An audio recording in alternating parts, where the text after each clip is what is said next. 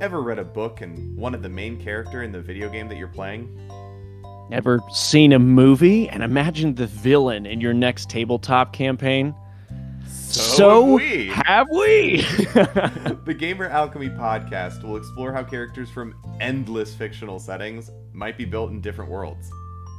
Want to see Neo in Smash Bros? Because I do. Yeah, we'll imagine it. And hey, maybe maybe Sephiroth in Pathfinder, huh? Let's let's give that a try.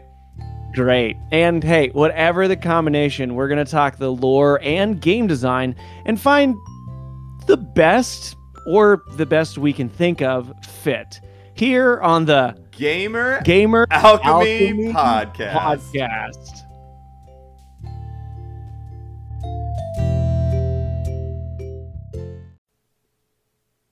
Shrouded in much mystery, but still known for wondrous power, Mount Targon has long been a steeple that is the pinnacle of any mountain in Runeterra. Some worship there, some sojourn there, some find it unexpectedly, and some are only lost enough to brave it. But no one is ever the same after an encounter with it. Welcome to this session of the Gamer Alchemy Podcast.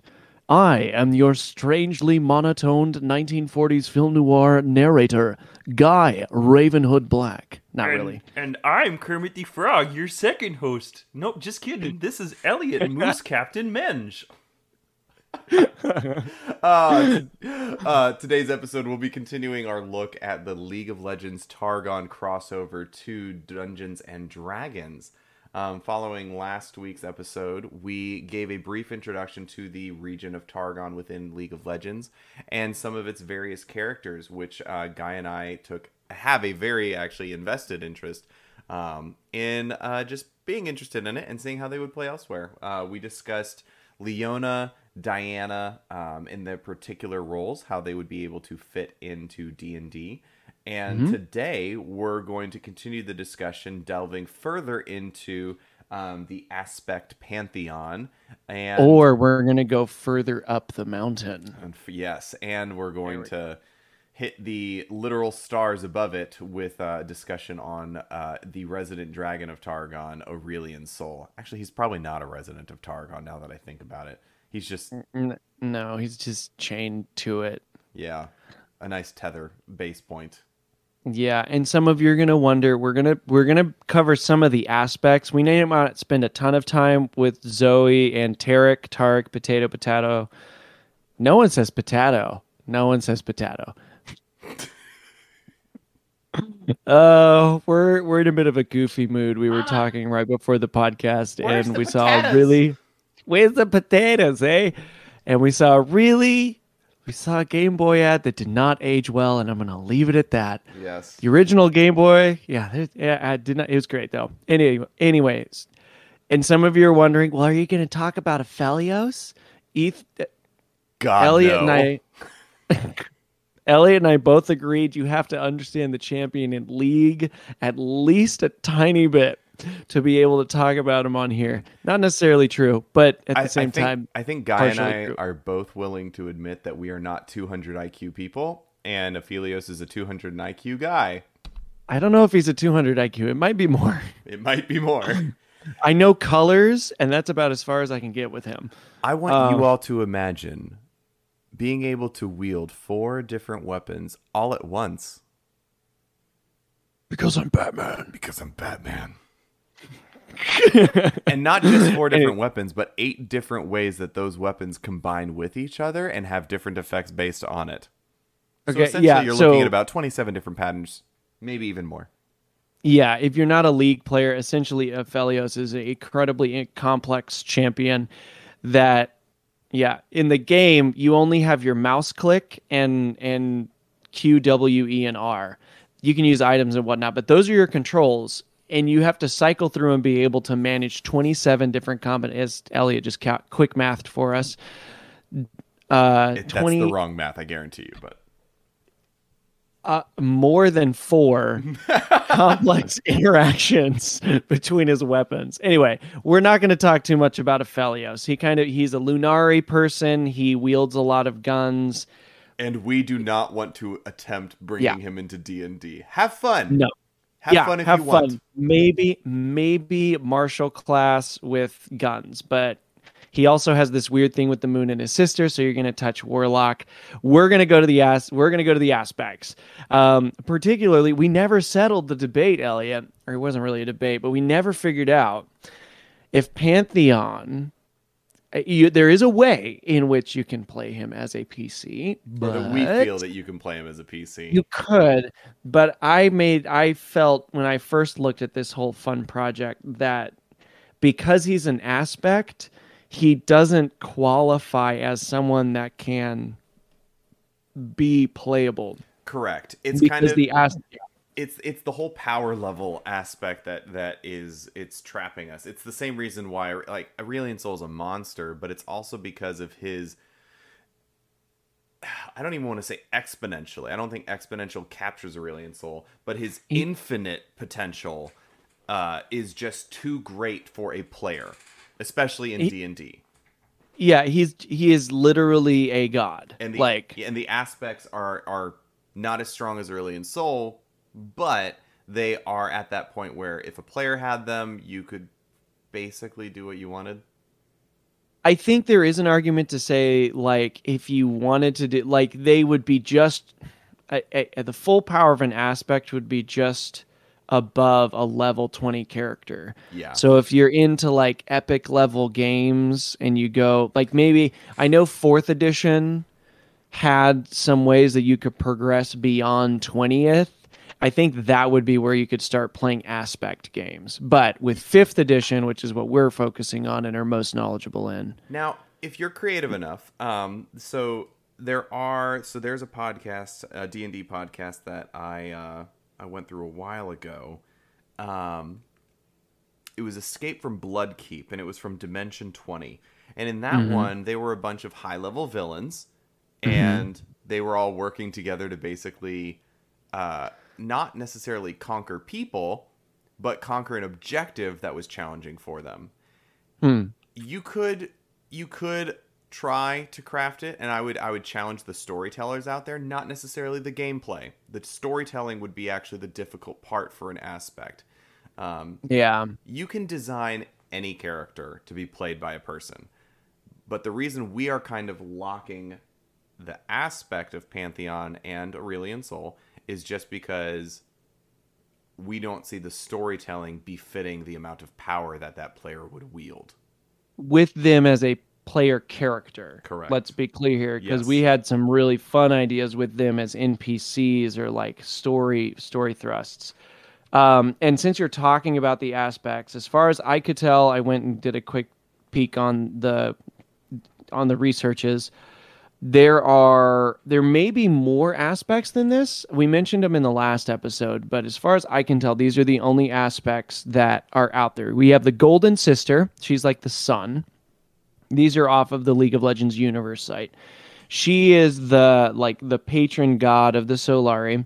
You've got the Judicator, who is was originally the mother of Kayle and Morgana, and the sword that Kayle, who is a champion in League, wields is her mother's sword.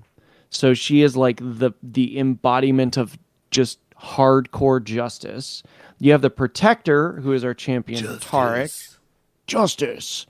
Um, you have the Protector.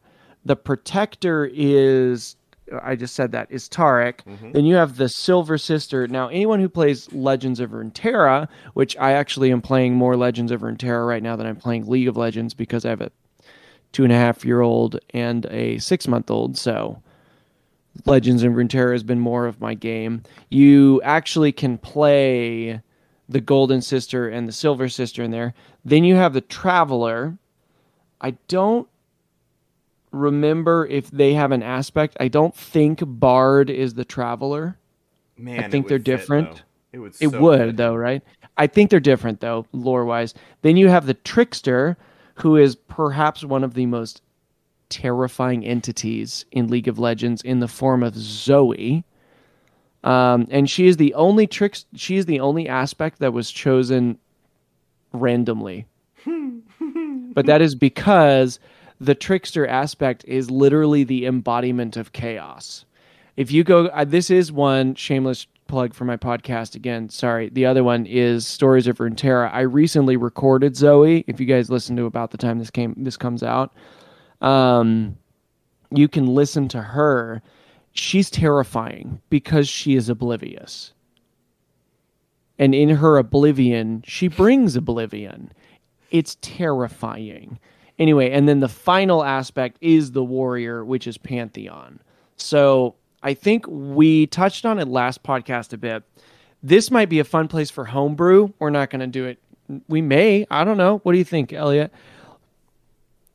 Homebrewing warlocks. So there are three warlocks that already existing warlock classes that I think you could easily match up with some of these aspects.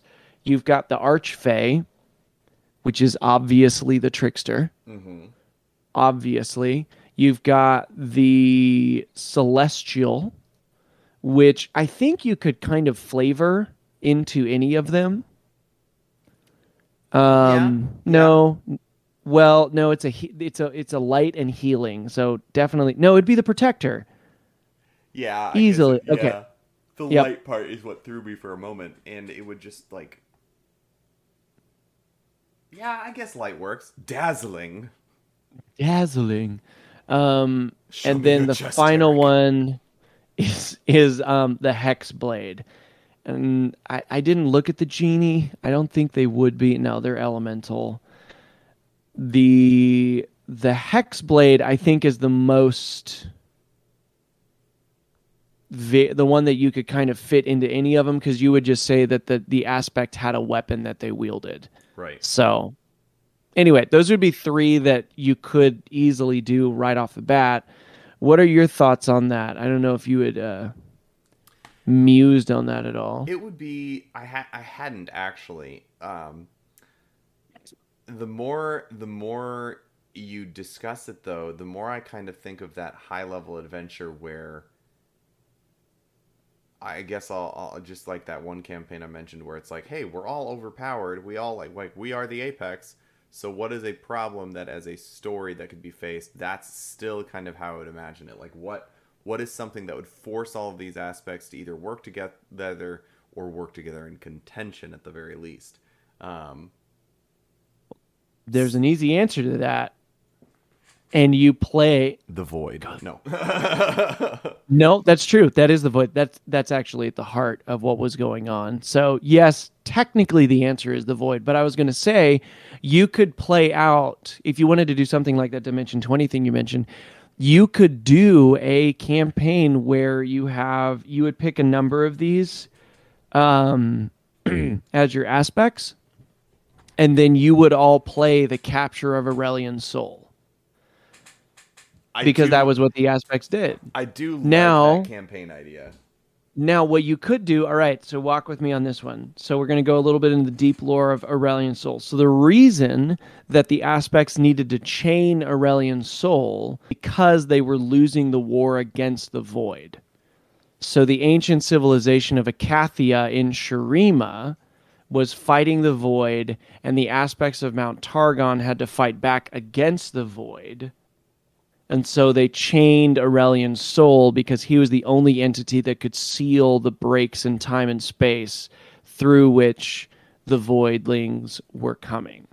Just So to you- get a little bit into the lore, or this is really lore theory, I believe that the world runes that Ryze struggles with um, collecting are a literal language that Aurelion Sol uses to create stars and worlds. That's my theory. I accept this headcanon and take it as my own. There's nothing in there that doesn't say that. I haven't read a lot about the world runes, um, but I love that. Except that Ryze collects them because they're world ending, and it's like, what would this magic be if not? What? Why are they called world runes? It's something. It's runes that shape the world. It would make sense for an entity to have a language, and what if that language was literal creation? There you go. I, like it. I, I I think that's what it is, and I think that if Aurelion Sol ever gets unchanged, unchained, unhinged, Um, He would become unhinged when he's unchained.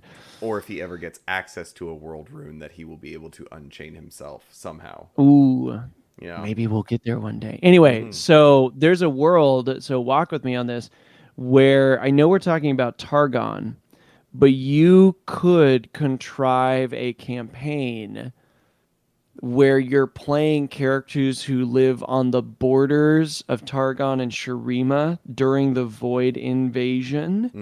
You Mm. play one to ten in that, so you get to play with like playing fighting against Rek'Sai. You get to fight against some of these Void champs, Void creatures. You get to play as some of the Shuriman entities with some of that, with some of the Rakkor flavored in, and then from levels ten to levels twenty. Well, I guess I guess it would have to be level fifteen to twenty. Like the goal is you're you have to chain the god to seal the holes. So hmm. because there's a couple tiers of play in so the tiers of play in D&D 5th edition at least, which is like the way they delineate stuff is you've got levels 1 to 4 which is uh, hey local heroes then you've got heroes of the kingdom or ma- they, they call them heroes of the realm so it, the entire an entire region depends on the adventure's success or failure. And then levels 11 to 16 you're dealing with like global like multinational continent-sized conflicts. Hmm. And then levels 17 to 20 you're dealing with like god like a god is breaking through and you need to defeat the god. Like these are the things that Okay. legends are made of. So, This those is how legends are made. yep. Mm, Not sponsored. Um, so you could do you could you could easily start a local heroes thing and that would be fun because you could either start on the like Targonian side or on the Shuriman side. I like that. And then as you move to the heroes of the realm, you kind of hit that middle ground. You could go on a oh, here we go. Here's our segue. Levels 5 to 10. You're doing an adventure on the foothills of Mount Targon between the Solari and the Lunari mm-hmm. as the Voidlings are beginning to. So you have a couple story tracks. My dungeon master's coming out. All right, I feel him growing. So your original adventure, the Voidlings are like weird Voidling things are coming out. Levels one to four. Strange creatures are appearing. Yada yada yada. You defeat it and you think you seal it.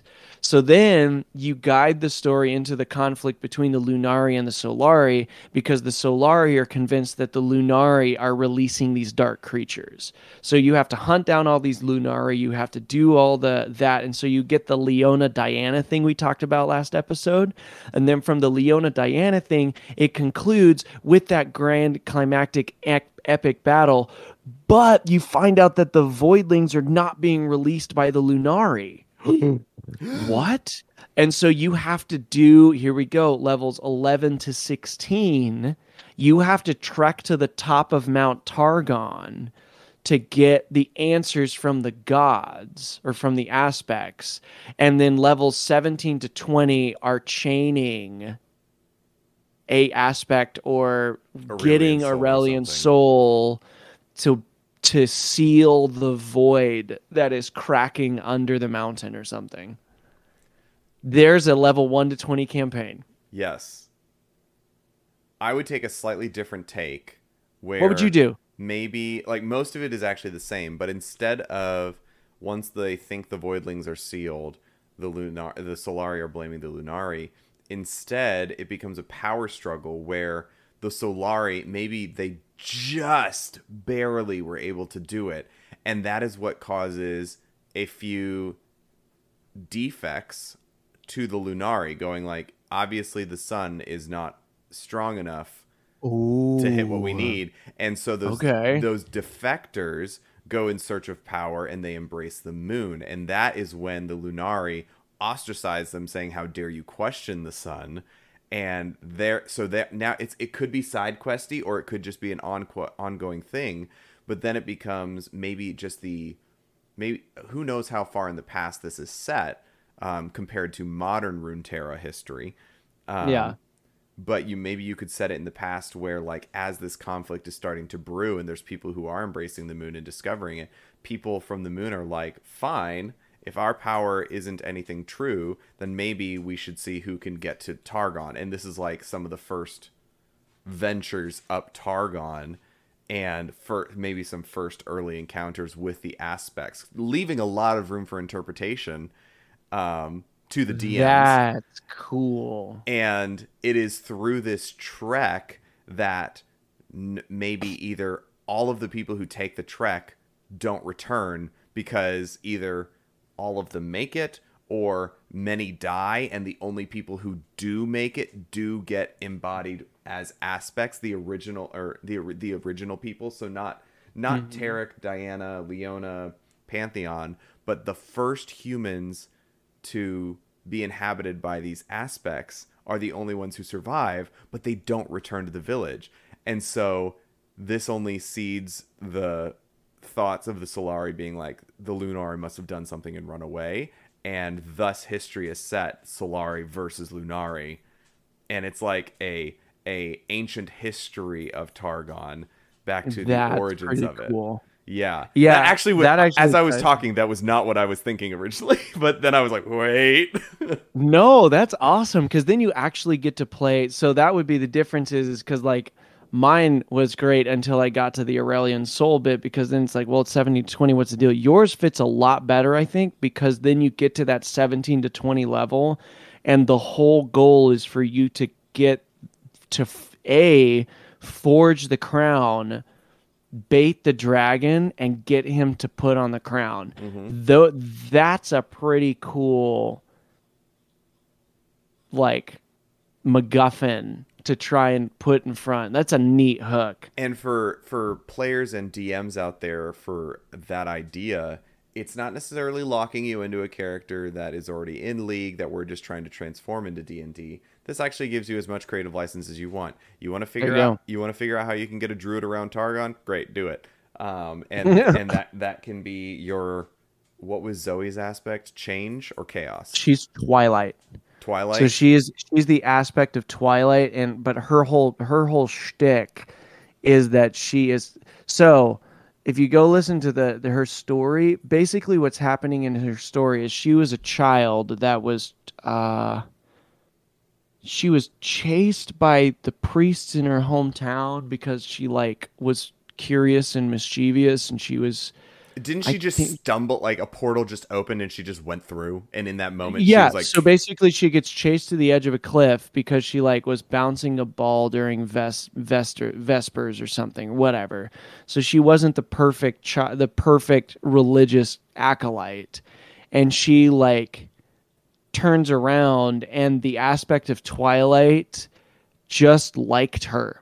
Everyone else has to climb to the mount, the top of Targon, and no, go through arduous pain. That's the one. Zoe's, yeah, Zoe was li- literally.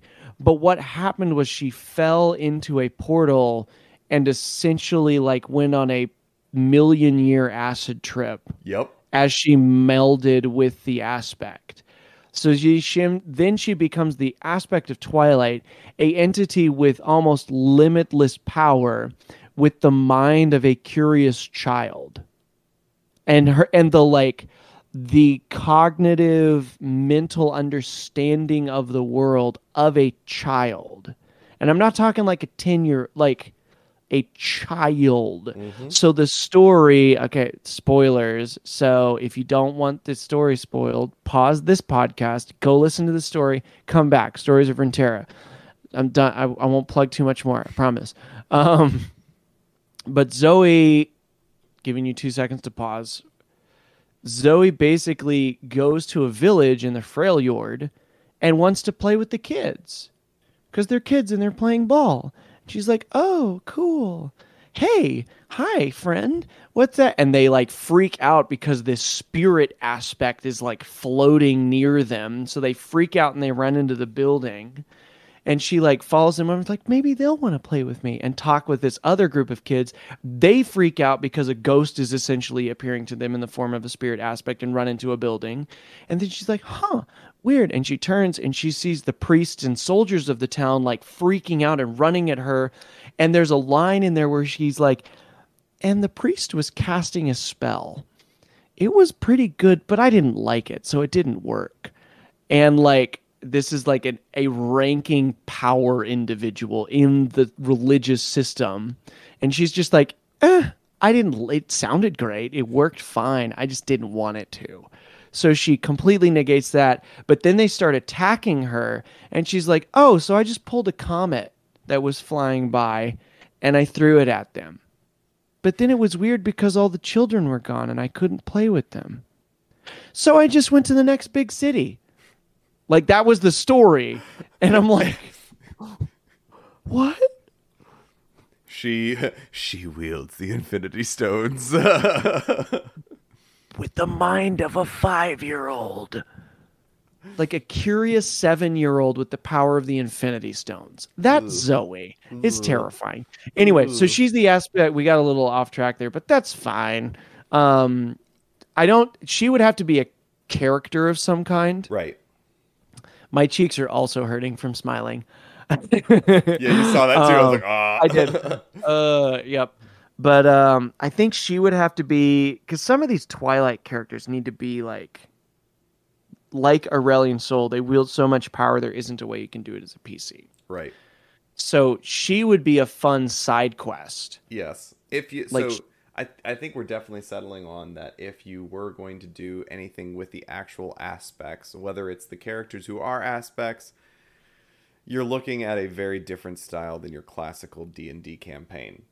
Mm-hmm. However, the most classical campaign that we can think of at least involving Pantheon, Yep. cir- full circle back, And would back. be would be one that follows uh Atreus, Atreus, uh Atreus, Atreus. Atreus, uh, however Yeah, you want to say it. go with I, your idea. I'll figure out how to pronounce it. I anglicize it. Um, but it would be to follow him on his journey to become the pantheon or to be in, indwelt by it because when he spoiler alert for lore um, he basically is is resistant to the pantheon dwelling in him and that's what actually and they tied this into pantheon being reworked in the in league of legends as a game too. Um, the old pantheon basically ba- atreus basically took over his body again. Um, Yeah. if it, it's kind of like a jujutsu kaisen like it's like oh yeah sorry you can't have my body even though you live in me. I'm taking it back. Thank you. Um, Yep. and that would be like that would be like the culmination of your campaign. Um, however personally as a dm i don't like knowing the exact ending. I like having an idea for the ending but when a campaign has to be built around a very specific ending it's kind of like so what happens if we lose the final battle? That's not good. I guess that league doesn't happen. Like riot's game Right. is canceled because of our campaign. Um, Yeah. It, it breaks a little bit of the if the verisimilitude of wanting to play in the Runeterra the moment that and that's the thing like what happens if in the two campaigns we proposed earlier that you actually fail to chain Aurelion. Mm-hmm. Well, and and that's actually where like my idea, where if it's ancient history, maybe it was their first attempt, and if you fail, okay, they just failed. It's ancient history in Runeterra. It's not a big deal. But if you succeed, okay, that was that's the time. That's the time they chained him. They got it. Good and he's- job. and he's been chained ever since for however many millennia. Yeah. Yeah. So now, So what kind of campaign? So we've talked about this, but yeah, go go ham. What what were the kind of ideas you had for a campaign around Pantheon as the inspiration? Hmm. Because you could do the same with Pantheon. So Pantheon's shtick is that he basically kicks the aspect out, keeps his weapons, and now fights the gods. he ki- he he kicks what pecked out. I see what you did there. So, oh, we get to build Aatrox. Oh, So, that's true. that- so if Yeah. y- A- Aatrox, who is a Darkin, which is a fallen ascended warrior from Shurima. Um, for those of you God chosen. Yeah. yeah, God chosen war- God warriors. Essentially, they're called God warriors of the sun, sun God warriors. Um, But Pantheon is directly tied to Aatrox, and Aatrox would definitely be a very fun monster to build. Um, oh yeah. I don't think he would be like your your level 20 challenge monster. I think he'd probably be somewhere between 13 and 17. Yeah. Um, and because he's meant to be a challenge, but he he himself is not world ending unless he fulfills his mission. Like his sword is able to absorb however many souls or whatever it is. Um, I think the point is that until everything's dead, he can't. something like that. Yeah. Yeah. And um, There, there's another great podcast called um, ah, keep talking. I'll find it. But they they're going through the champions alphabetically and having discussions on the lore. They don't read them, but they discuss the lore. They're good. Ah, so Sorry, go ahead. number one. Um, Yep.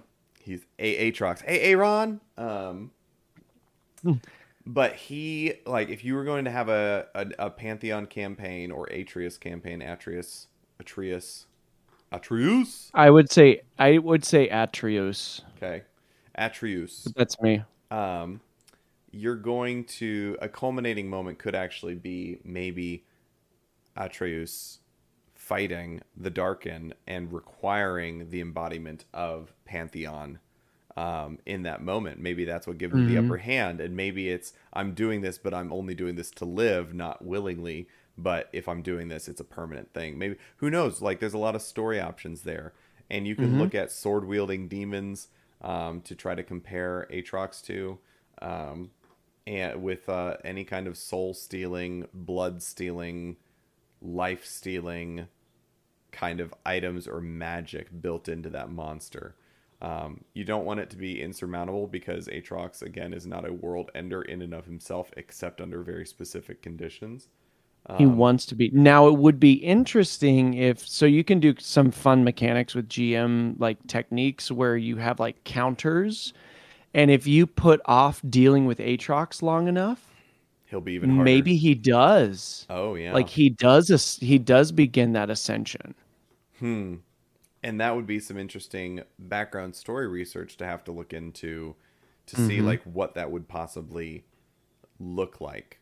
Because there Yeah. are certain, especially within the League universe, there are actually multiple moments of premonition um, that are shown. In fact, like one of the ri- cinematics based around Ryze collecting the world runes shows what happens when a world rune is used askew. Um, there's a whole civilization basically just in flames that Ryze witnessed to, and it's like, and he's like, that could happen again. So while it was both a memory, it was also a premonition, and there's several cinematics that do that. Um, the whole ruined king event was basically one giant premonition of if we don't stop, this is what the world will become. Uh, or if we don't stop Viego, this is what the world will become. So, um, yeah, I would definitely like look at any kind of super high, like not super high level, 13 to 17 sword wielding humanoid demon monsters. Um, and then just adapt whether you homebrew a part, part of him or homebrew a weapon that he is utilizing. Um, but that would definitely be a really good culminating moment for a human Atreus campaign, Atreus campaign. Say it how you want to say it, dude. Atreus, Atreus. Uh, Atreus. I don't know. What that pronunciation is actually making me think of uh, Captain America: Civil War when Iron Man calls for Spider Man to come out. He's like, "Underoos, Atreus." oh. Oh. Uh, No, uh, the the podcast is called Legends Cast, a podcast about League and other things by The Lift, available on. Spotify. Anyway, but they they've done Aatrox and they discuss it. I I like they don't have a great thought about Aatrox's story. I liked it, but that's okay. You don't have to like everything that everyone else likes. The only So yeah, the only Darkin that has some nuance, I believe, is Kayn, but that's me. Oh, I guess Varus too. Okay, there's more. There's plenty of Darkin. Um, I mean, I'm I'm all about what would it be like to be an entity that suddenly is cut off from everything sight, sense, smell, experience except for a hunger Mhm. until someone picks you up as a blade. Yeah. So maybe it's not the story that I like as much eh, so much as it is the like Concept. the idea of the existential crisis of being trapped with Right. only your mind. Right. I'm weird. I think. But yeah, um, he might sorry, go ahead. no, go ahead. You're fine. I was gonna say like it, it would be interesting to see a battle between what would what might be a really fun moment for the for the player if we're doing this Atreus thing. Because essentially what it is is it's a war between the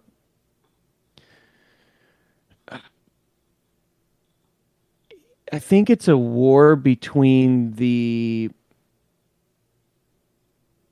aspects of the sun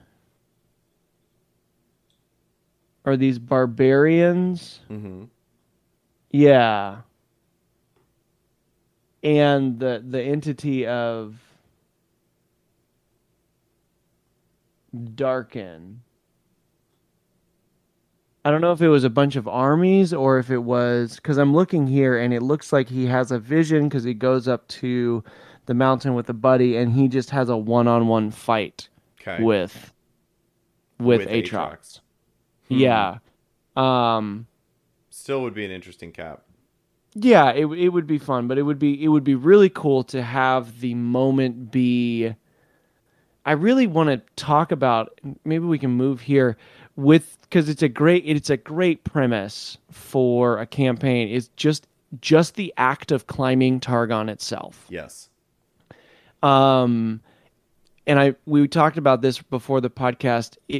D and D might might be a good medium for it, but there's a world where you could do it with some of these because the whole point of Targon is you can't beat the mountain, Correct. you survive it. Correct. So the idea that you can beat it by might, I mean, even even um, Atreus when he tried to climb the mountain, it um, it nearly killed him. Right. So some of these games, TTRPGs like Call of I don't think Call of Cthulhu would be a good fit, but there might be some like Savage Worlds makes you could do that aren't combat focused. Because D and D, as much as I love D and D Fifth Edition, it's very much like we're gonna do some things, but let's make sure you can roll dice and kill things really Almost. in really creative ways. I, I don't know of any um, tabletops that are based on simply just survive as long as you can. Like you will lose, survive as long as you can. But I Call of Cthulhu. I does think that. of it. I think of it as like.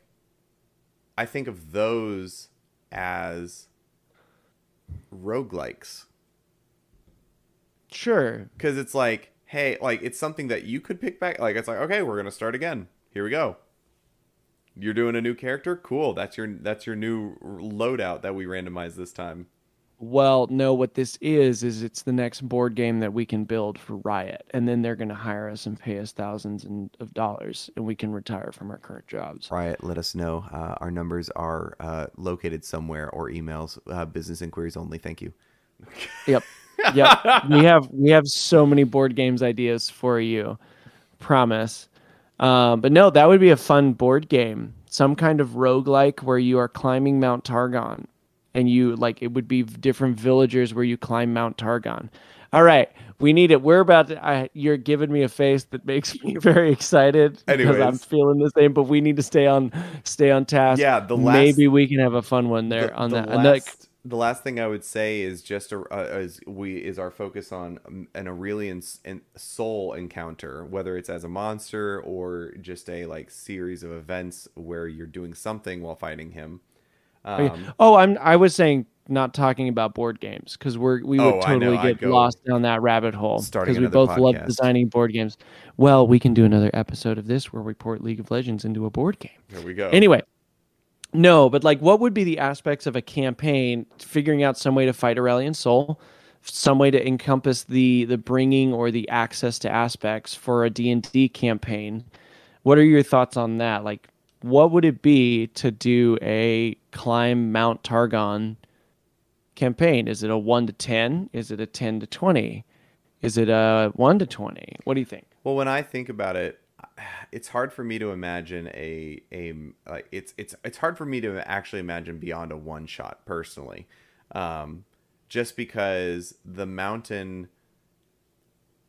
I could see a lot of people going like, roll a d twenty, okay, you keep climbing.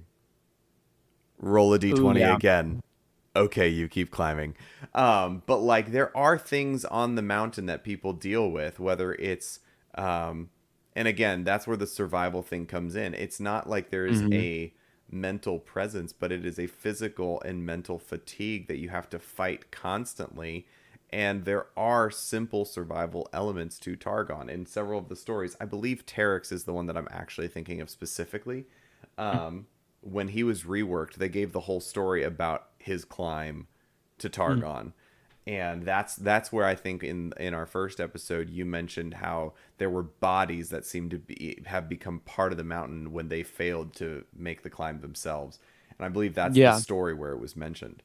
Um, and like there are parts of that and there are definitely wildlife encounter i'd be shocked if there weren't wildlife encounters on mount targon that if you reach if you encounter it good luck because you're tired already um, Well, it's great because it's not just fighting. Because there are a ton of unicorn, like unicorns are a thing, flying celestial unicorns. Yep. What are they called?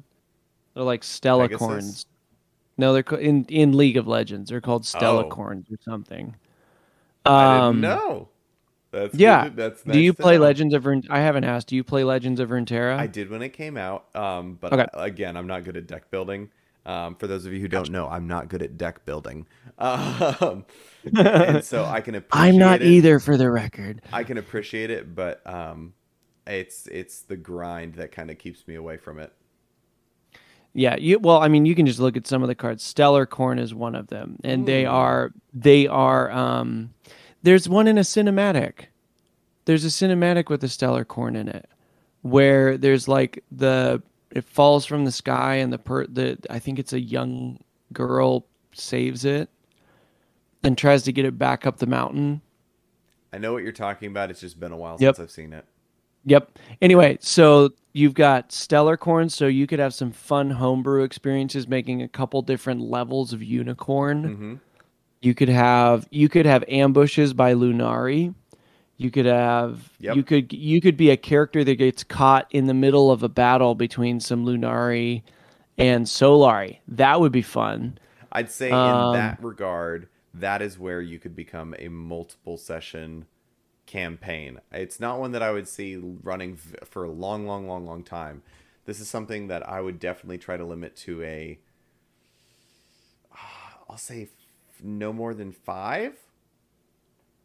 No more than five sessions, maybe, and be a Okay. gracious, be a gracious DM. Like let a, let there be a level up each time, kind of thing. That way, there's like a growth in power, and by the time Maybe the story is the growth that you achieve along the way, not the power you receive when you get there. Friendship. No. Um but like that is like you become stronger simply because you've survived.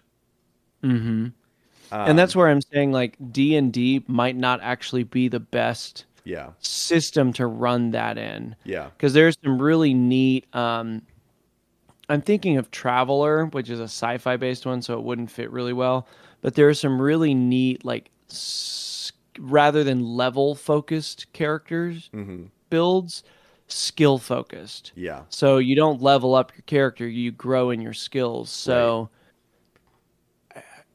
i don't think call of cthulhu is a i think you can make call of cthulhu fit well but i don't think it would be the best option. Maybe that might be one where you could use fate core. Like that would be a really good fate core game. Mhm. Well, because there's a lot of creative license in that. However however you would you would fill out your campaign i think it would just look like a series of checks and then some encounters with different league groups.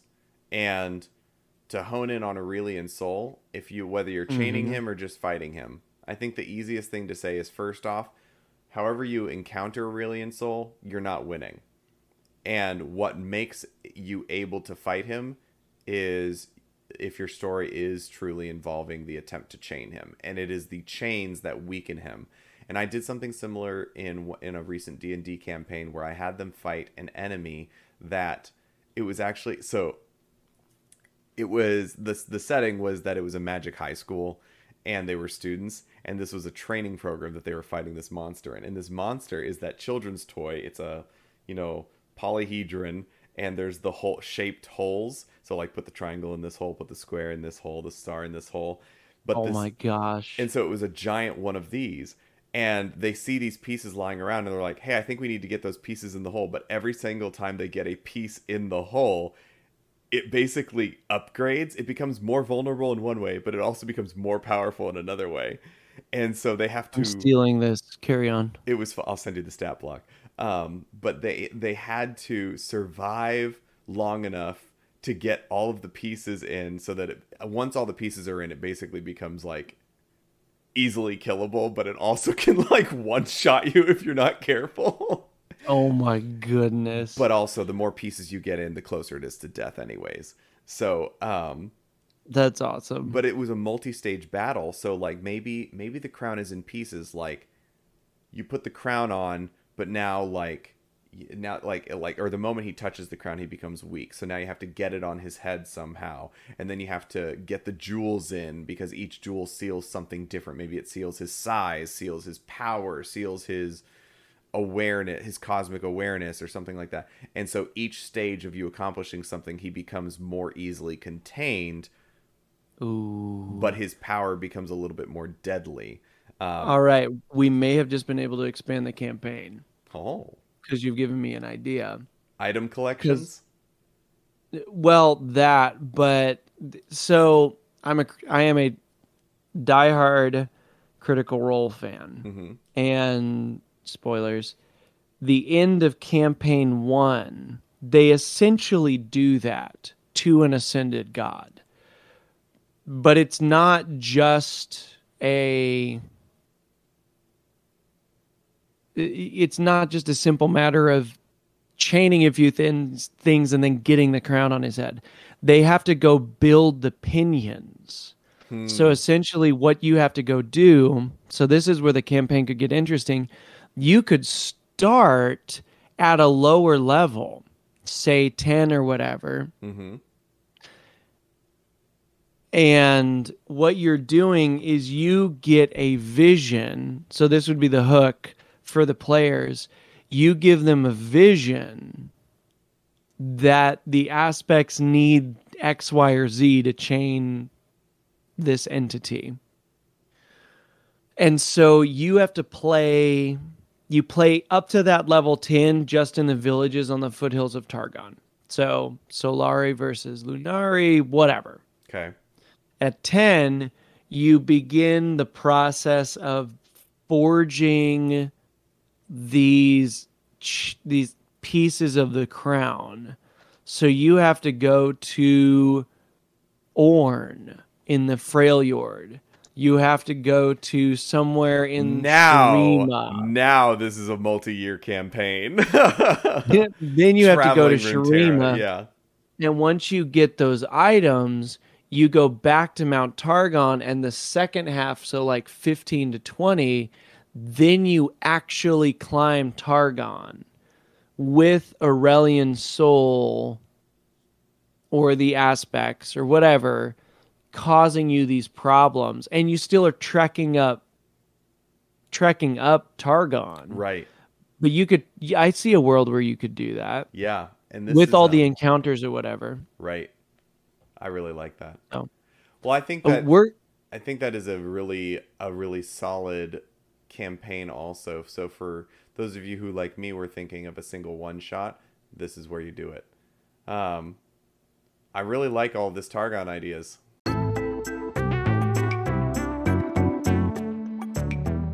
I think that's actually a really good stopping point for all of them. So we've we've discussed Leona and Diana being pretty vanilla as D and D playable characters.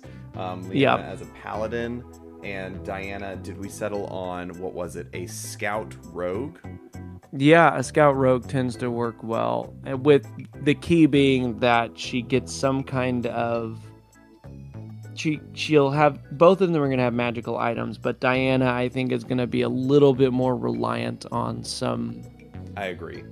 some magical items to kind of f- fill out her Fantasy. the feels for Yeah. her that.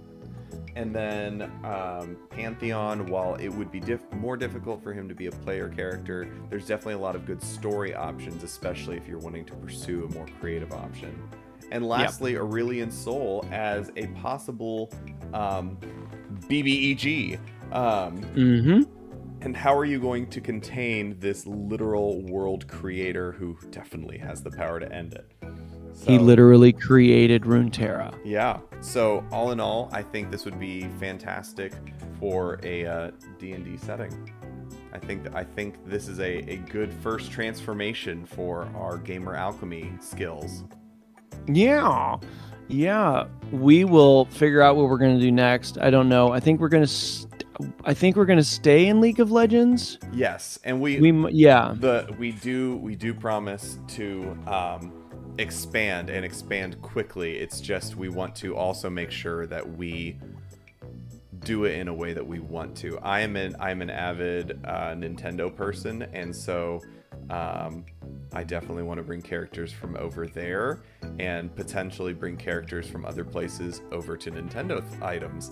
Um, so there's uh, there's some creativity to go there and i would also love to branch outside of games and look at books and movies very specifically for how we can bring certain characters in different franchises into a What if playable we did the. Stormlight the Stormlight series by Brandon Sanderson?